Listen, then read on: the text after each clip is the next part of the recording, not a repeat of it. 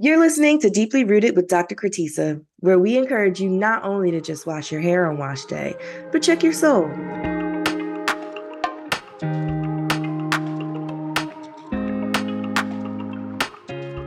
Living in America with natural hair is a unique experience. We should be discussing it and giving witness to our own vulnerable and sometimes hilarious stories.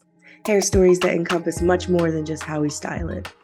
Everyone's hair journey is different. Everyone's hair is different. This is a safe space for Black voices.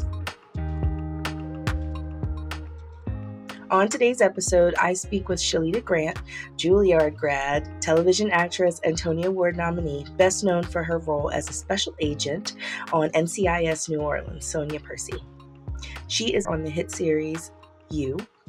She comes from a family of hairstylists and has created her own patent pending dermatologically tested hair care line called Four Naturals, specifically made to address common care concerns and lack of knowledge related to treatment, care, and understanding of 4C hair. Shalita will share all about her decision to leave her successful job to engage in self care and how it led to a creation of an Ayurvedic treatment that enhances and repairs natural hair. Please join me in welcoming Shalita Grant to the show hi. I mean, after that, I'm like, I want to meet her too. That's awesome. Thank you for that. Like, yes, that is you, girl. That's you. so I can't wait to, to to jump in. We have so much um, to talk about, and so I'm going to start where I always start. What were wash days like in your house, in your family? Oh gosh. So when I was a child, wash day was wasn't really a thing. Um, we didn't like care for our natural hair. So because I come from a family of hairstylists, um, I would go to the salon and like you would hope that they would have time to like do your hair that day. so that was the truth of like, you know, growing up. And then for me personally too, because my mom was a young mom, you know, I didn't live with her like a lot of mm-hmm. my childhood. So most of the the people that like cared for me were grateful that I had a relaxer on my hair mm-hmm. because my hair wasn't like it wasn't it was typical African American hair. It was like poofy, it shrank, and so they were like, "Gotta like relax this." Mm, okay. What were your earliest memories from being in the salon and hanging oh, out? Gosh. um, oh man. You know, all of the inappropriate conversations that adult women have in front of children. okay, so one of the one of the funniest uh first memories where I like kind of picked up on like I guess when I was in there, I just thought that this was how people talked, right? Mm-hmm. Because everybody was grown and like they seemed so comfortable. Mm-hmm. And they would always talk about this like period thing. And they would all get so like, you know, impassioned or whatever. Mm-hmm. And so one day, my one of my aunts, her friend was over at the hair salon and she was like waiting in the waiting area and they were like talking, whatever. And so I asked to do her hair. And so she sat down on the floor. She thought it was so cute. She sat Aww. down on the floor and I started started doing her hair and I was like, so when was your period? And everybody like freaked out. And I was like, what the heck? I think I was like four. And I was just like, what? We are all like, I don't understand. I thought this was what you do. You touch the hair and you go period. And then like everybody like gets excited, right? So I thought I was gonna get like brownie points and I did not. They were nope. like, where did you get that from? Sit your grown behind, you know, like it was like that. I was like, okay, cool.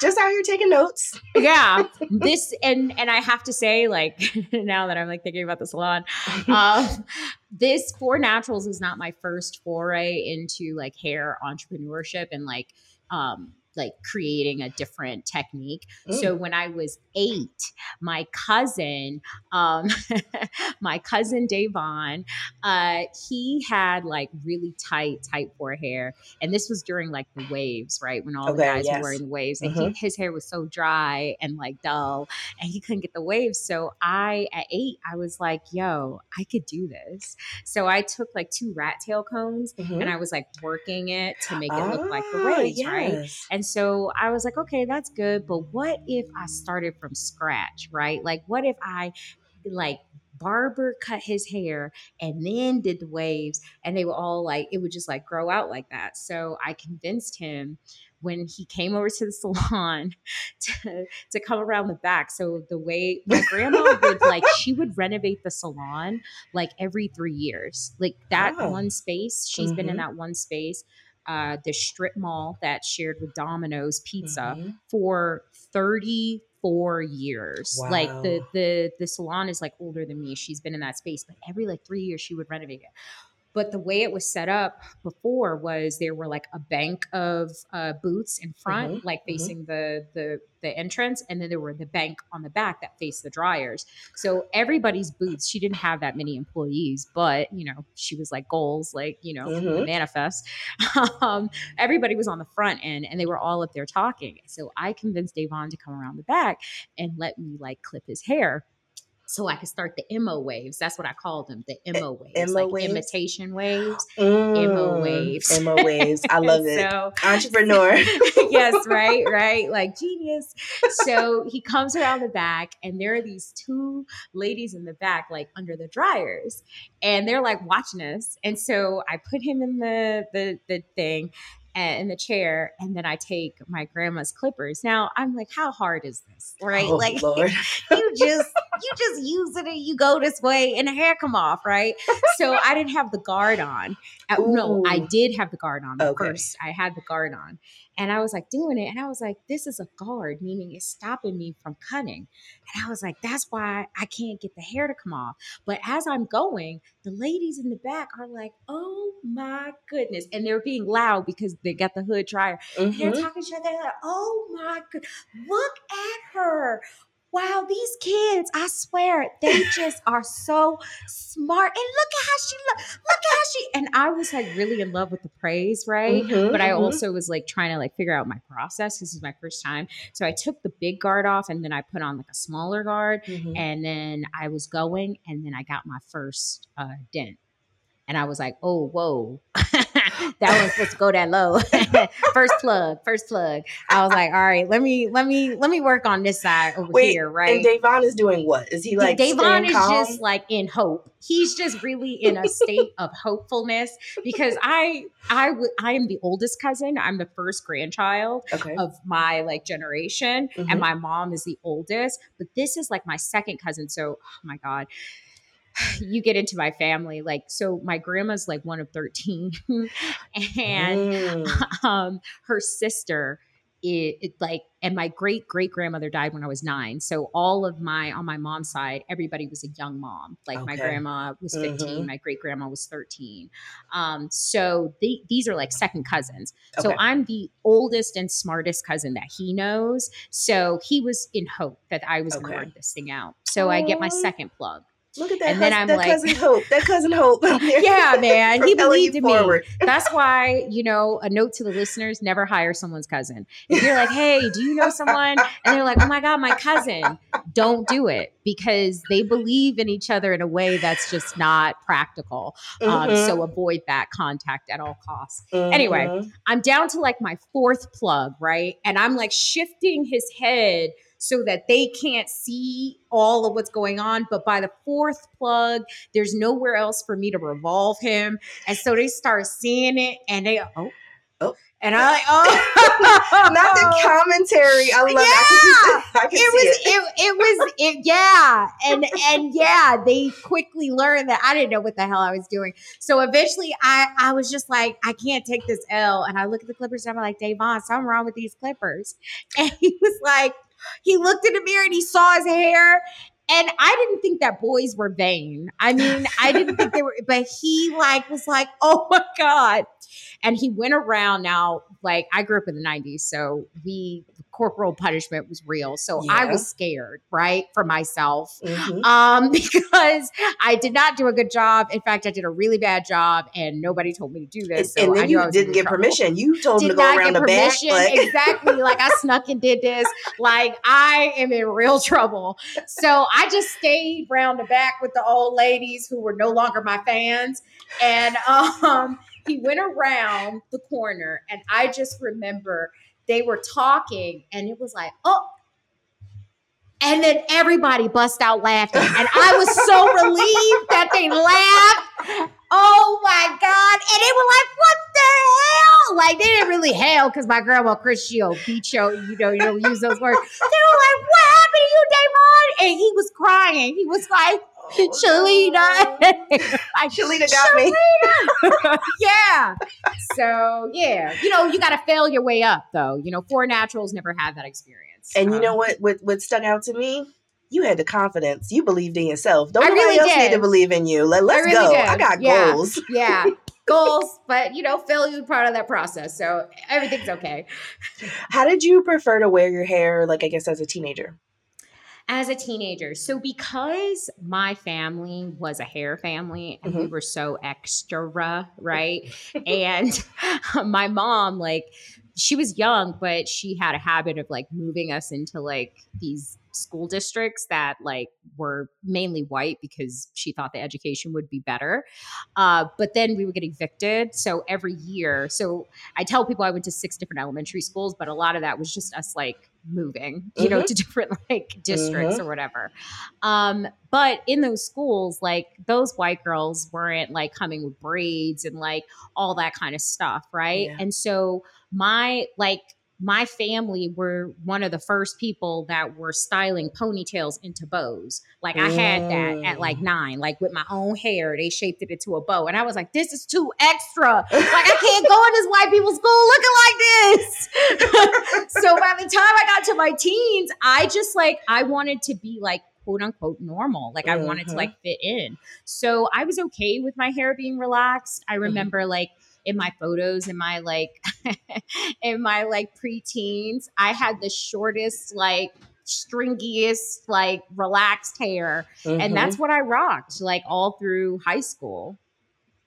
That uh, same same. I wore it was that idea of going to a predominantly white school and honestly that is the life of what it means to like when you moving on up you are also moving schools because yes. every two years yes. i switched schools as well until i got to high school and we stayed in the same location but that was a big thing was moving and wow. upward mobility also meant that there were some additional challenges with going to school and trying to like just live yeah. And like mm-hmm. be in this new place with all these people that have like mainly known each other for mm-hmm. like all this time. And you just being like, for me, my like life is like the perpetual new girl. Right. And then I chose a career that has that same, same like instability. Like I can't like be on a TV show for 30 years like that it that's a rarity in mm-hmm, my business mm-hmm. so you're always doing a new job so I feel like my childhood like prepped me really well for my life choice nice so yeah. how did you go from high school wearing your hair very straight um, and relaxed to here you are at the top of your career working at NCIS, and you were very vocal about the reason that you left in season four. All of it was because of your hair. Can you tell us about it?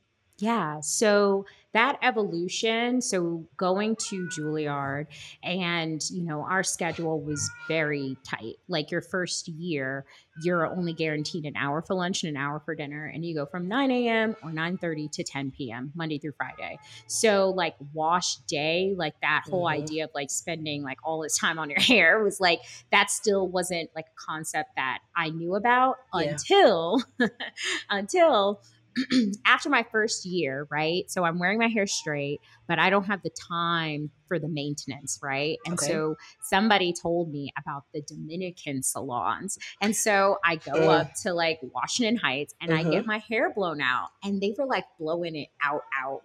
Um, and I didn't know that until I went home to visit uh, in Virginia and my mom was like, "Your hair is fried."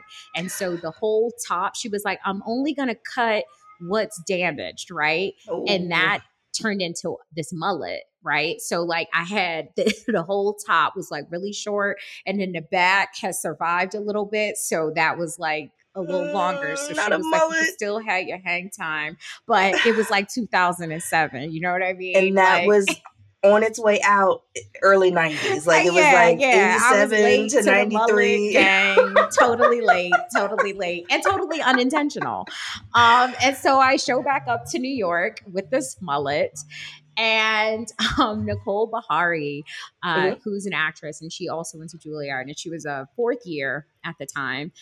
Okay. And she saw me with this mullet, and I was like talking about like how hard it is to care for my hair, and she was like, "You should go natural." And she spent like the five minutes between our classes, like schooling me on going Mm. natural.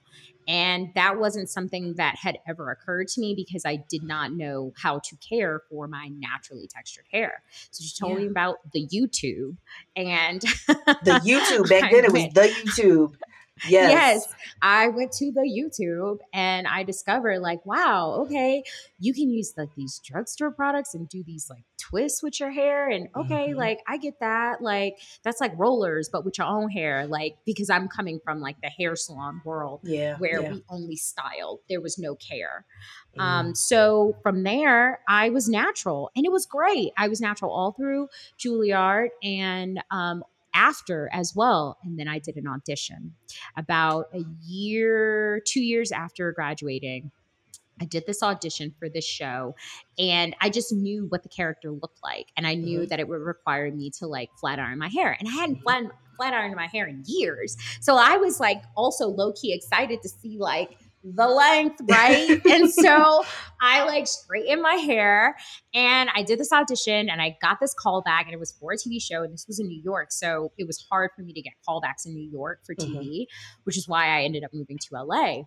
Well, I didn't get the job. And then I get in the shower and like rinse out my hair and my curls, no more shrink. Like the shrink that I used to fight could not get it to do that to save my life. There were Mm. parts that were just totally straight.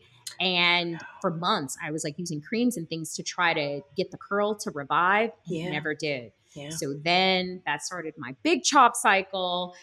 And that took me years. Like that happened in, I would say, like 2012. I Mhm. was nominated for a Tony in 2013. Yes. And then I moved to LA. yeah, right. I moved to LA and I learned about like Hollywood hair and how like they don't ride for you if you ain't got enough hair. So Mm. I started like going back to my hair salon roots and like doing wigs and extensions and things. And Mhm. then I got this job. And the way that I got that job, season one, I came on as a guest star and my hair was like straight, but it was like relaxed straight. And I was wearing this like little wig, but it would be like in a messy ponytail. And they Mhm. let me wear it down one episode. But then when we came back, for season two and I was a series regular, they were like only in a ponytail. And then it was like, and the ponytail, the texture of the ponytail can't be too tight. And so that began this like odyssey of extensions Mhm. that turned into traction alopecia in the middle of season Mm. two. And then we ended up doing like just like my natural hair pulled into a ponytail with this like ponytail attachment from the like the round the, The corner store. store, Mhm. right? on this like big show. And then season three, I was like, okay, I want to do wigs. Like, I just want to do a wig, attach it, I'll sew it onto my head, and we can use my promoter for a leave out. because I was like also thinking of how to preserve myself. Yeah. And then that evolved into what I started take documenting. In 2017, I documented January like how like far my leave out had been Mm. broken off compared to like my wig underneath hair. And then in my hiatus, I saw that in 6 months time I had literally an inch of hair in the front of my skull. And I was like, yo, So this I is a drastic change that you can clearly see, and you know the timestamp from one time to the to the next, and you just see your hair just dying. Yeah. Yeah. And that's not to mention like, you know, all of the, you know, I'm this young black woman on this big, you know, network show and like what that means to like so many people. Mhm. And they would talk about it online and they would be like, what the hell is wrong with this girl's hair? Like, why can't her hair get right? And that was hard because I was literally doing my best and no one understood the the lengths that I had to go to even keep the hair that I had. And so during that summer, it was just like, all right, I gotta go. like at this point, I've tried it all. We've had all these meetings, like whatever. I just got to go. So, but before I go, I'm not going to let them damage my hair anymore. That's yeah. going to be my boundary. And so I came back with the most unnatural looking wig I, I think anybody's seen. But that was really just like, like I gave up. I just gave up. Was that like, the season four wig? That was the season four wig. I heard that that wig made people uncomfortable watching it. Like people, black people who are sitting at the television in their own home watching you be black on the show. It made them feel uncomfortable to see your hair that way. Yeah. And you did yeah. your best to like act through it and like, and also tell me, I guess, how the your hair or the incompatibility between your hair and your character and how that played out because i mean new orleans. Straight hair for a black yeah. woman in new orleans? Yeah. Yeah.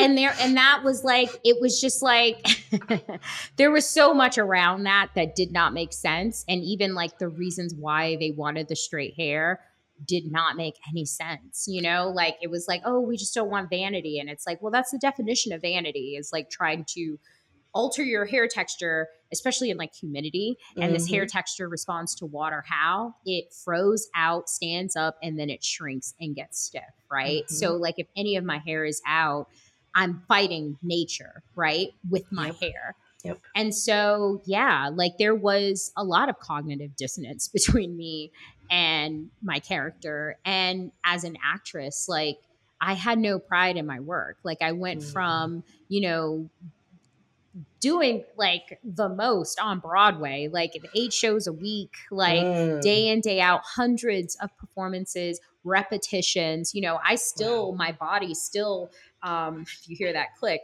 that I got from doing that show. Like you do this mm. repetitive motion with like weighted objects over time, like it wears and tears on your body. Wow. And so that's how dedicated I am to my career and to my characters and to my performances. And that was a time where I had no pride in my work mm-hmm. to the mm. point where I didn't even watch it. Like I, it was just a job. And that like was really hard for me. And it scared me too that I thought, you know, making a decision to leave something is a big deal, mm-hmm. especially if you're making that decision in, in our society for yourself, right?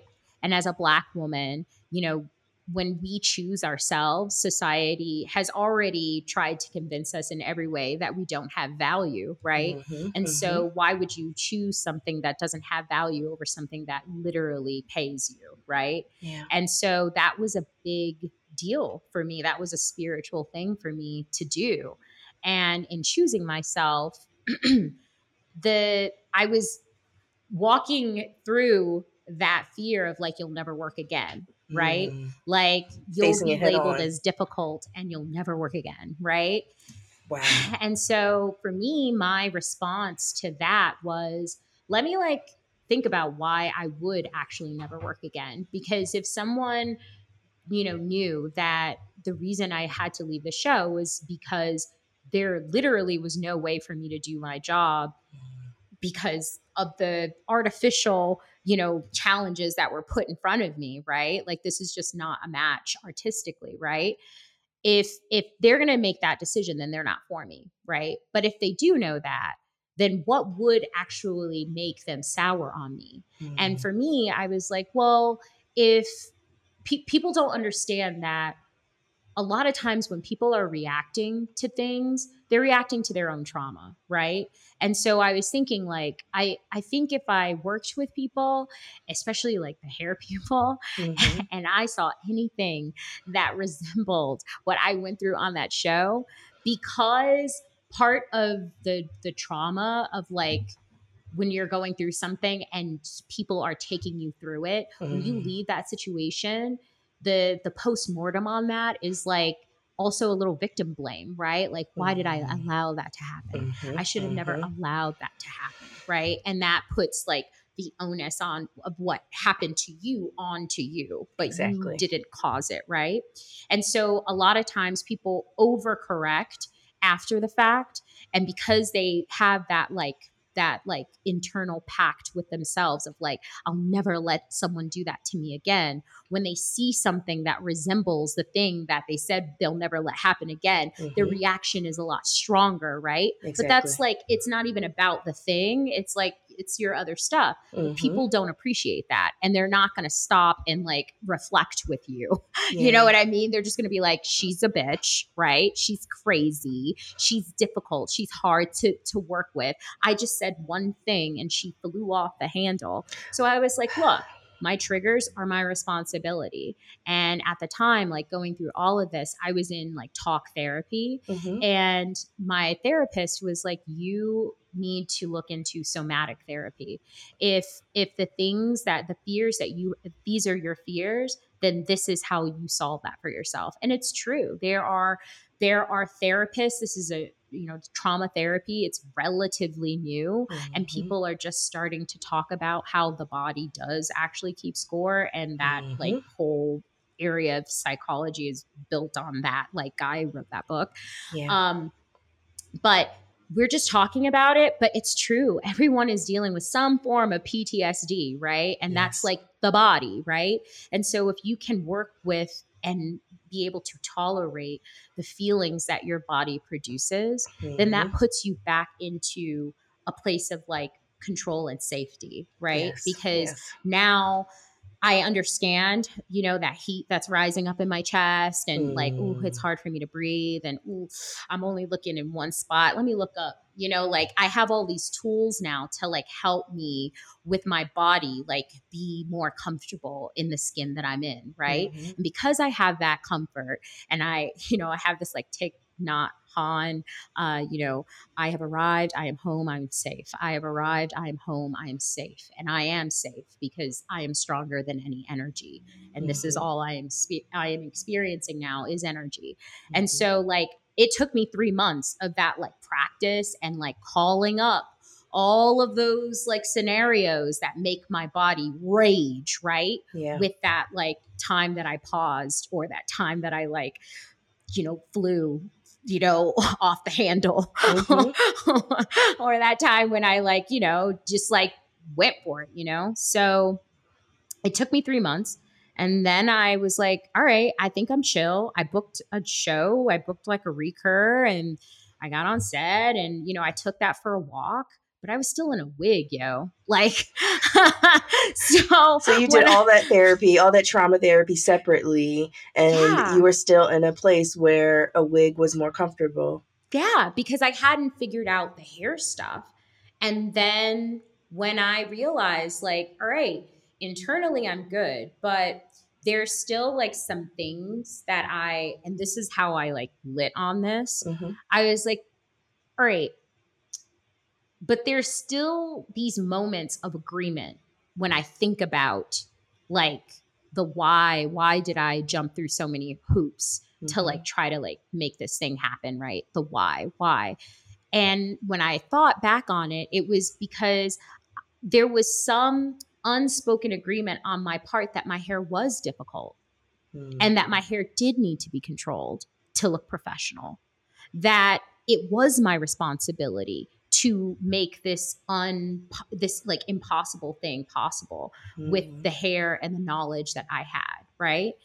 And so I had to like sit with those agreements. Like why why did you feel that way? And it was like because that's how I feel. That is my literal experience with just myself. Like with just myself, it is hard for me to figure out my hair. It mm-hmm. is. It is frustrating and challenging to figure out how to deal with water and how it react how my hair reacts to that. Yeah. And so I was like but the only reason that like makes me feel so out of control is because I haven't actually tried to solve this for myself because I didn't think that it was solvable because every black woman I know is dealing with this mm-hmm. and every product that is on offer is either telling us that we have to change it like structurally mm-hmm. and so what what is on offer like chemically breaks down our hair yeah. or it they say cover it with a hair hat that's what i called my wigs you got to cover it with a hair hat or some extensions but you can't just be free. And then when you are just free, yeah, people do feel like it's a political statement, but what is the what is the experience like out for the person, right? Mm-hmm. Like forget what other people think. What is the experience? Well, the experience is laborious. It does yeah. take a lot of time. It's very confusing because our hair gets inconsistent. Like there are products at work and then they just don't. Then, mm-hmm. you know, mm-hmm. there's no payoff, right? You do these yeah. twist outs that take hours and hours and hours. And then when you take it out, it doesn't look like it did before. And you literally did everything the exact same way, right? And so there's just like, and then there's the shame, right? Of, mm-hmm. you know, I know what I did to get out of the house to look like I did six hours ago. And I just feel betrayed by my hair because what in the you know what I mean? Yes, yes. But you and I, I can't explain it. I, I love how you were able to note the hair trauma of it and the traumatic aspect of it because you're right. When you say somatic, you mean like the body, like the physical the body. body. And being in your fields where you have to allow someone to um, change and maneuver parts of your body and for it to be like for them to have feelings about your hair, for you to have feelings, internalized feelings about your hair. And again, all of this is put in the backdrop of if your hair isn't good, then your job is not there. You don't get opportunities. You don't, it's like upward mobility is not available for you if you can't get your hair together. So when you're taking time to think about, um, even if you want to like build yourself up and build your confidence or whatever, but you have to, you have to address not only how you feel about your hair, but then address how the public feels about your hair and the studio and then the hairstylist and so and then this- also how your hair behaves mm. because that's the other thing was that i wanted to become one with my hair mm. but my mm. hair felt like this other entity right like people feel a certain way about me shalita but they feel a different way about my hair, right? But yeah. it's one and the same, right? That's very true.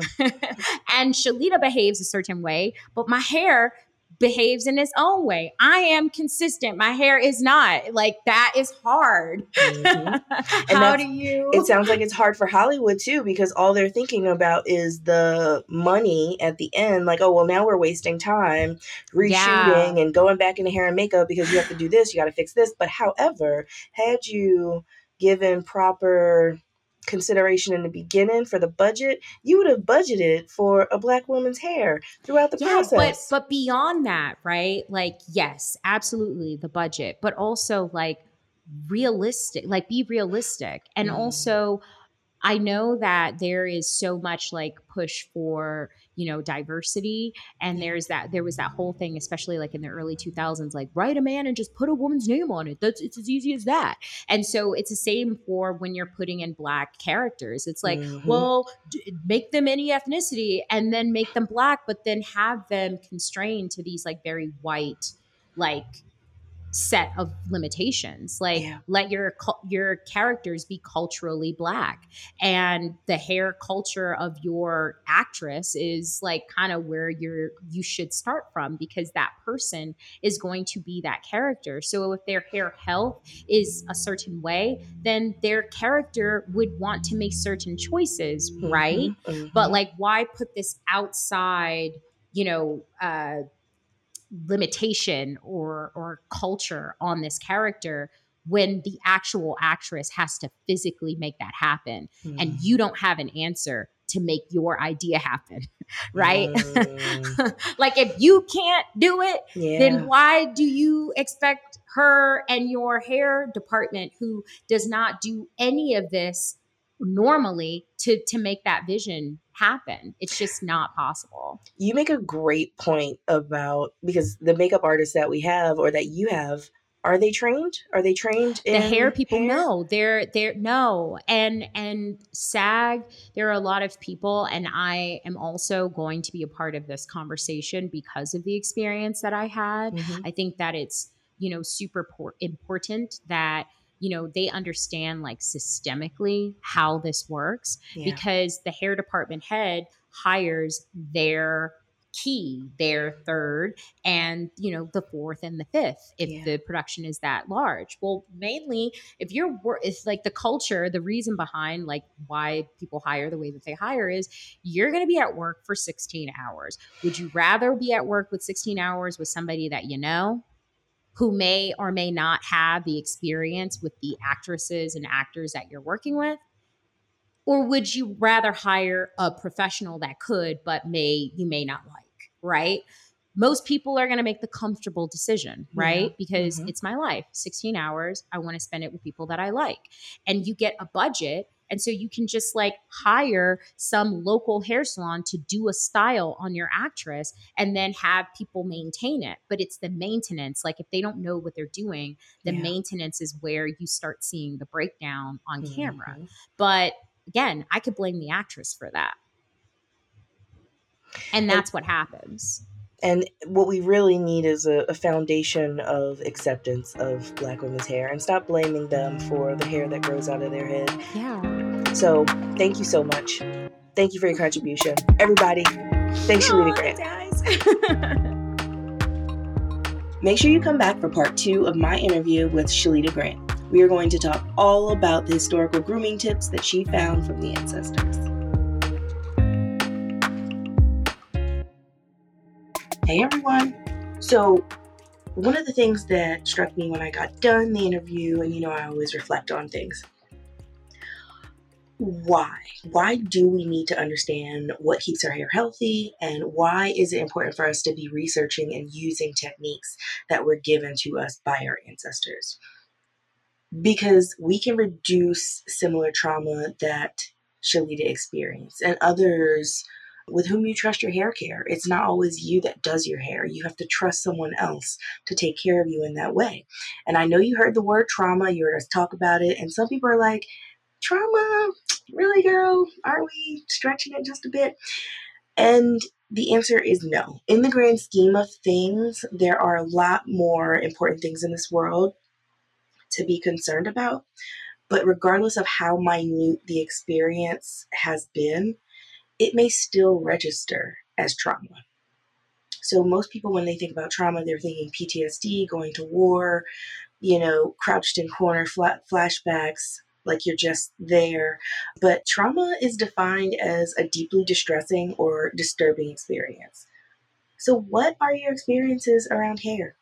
Are any of them deeply disturbing or distressing?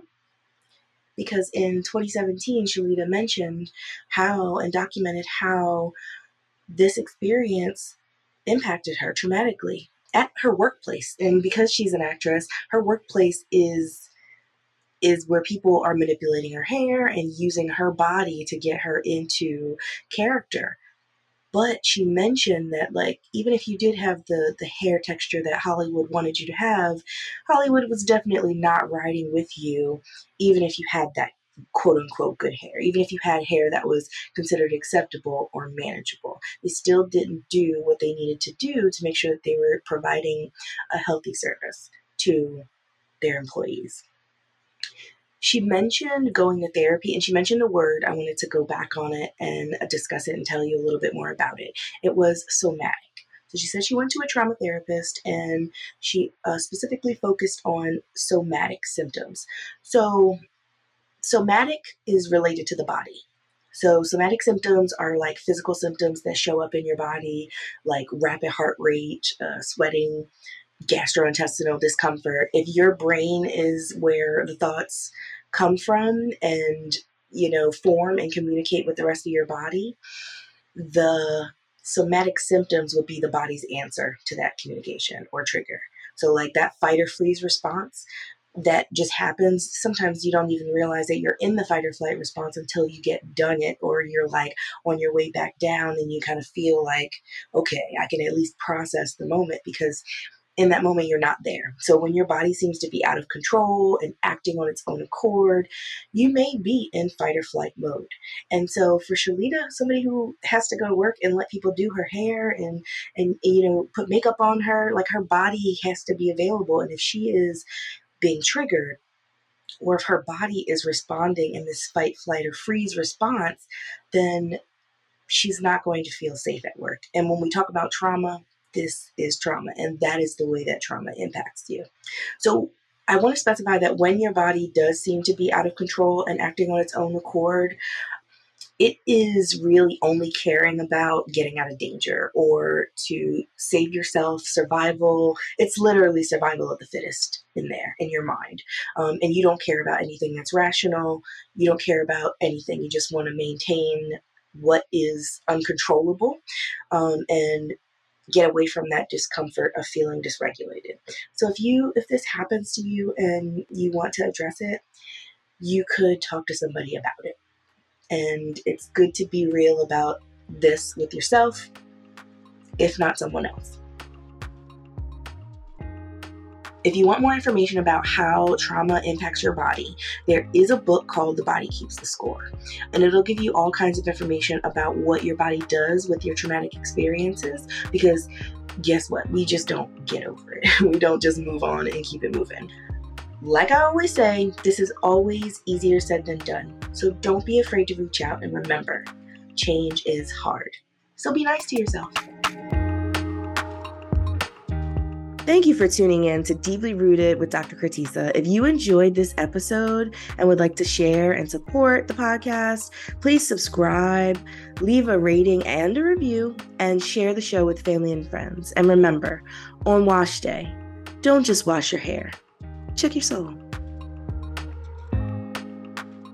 This is brought to you by Alive Podcast Network.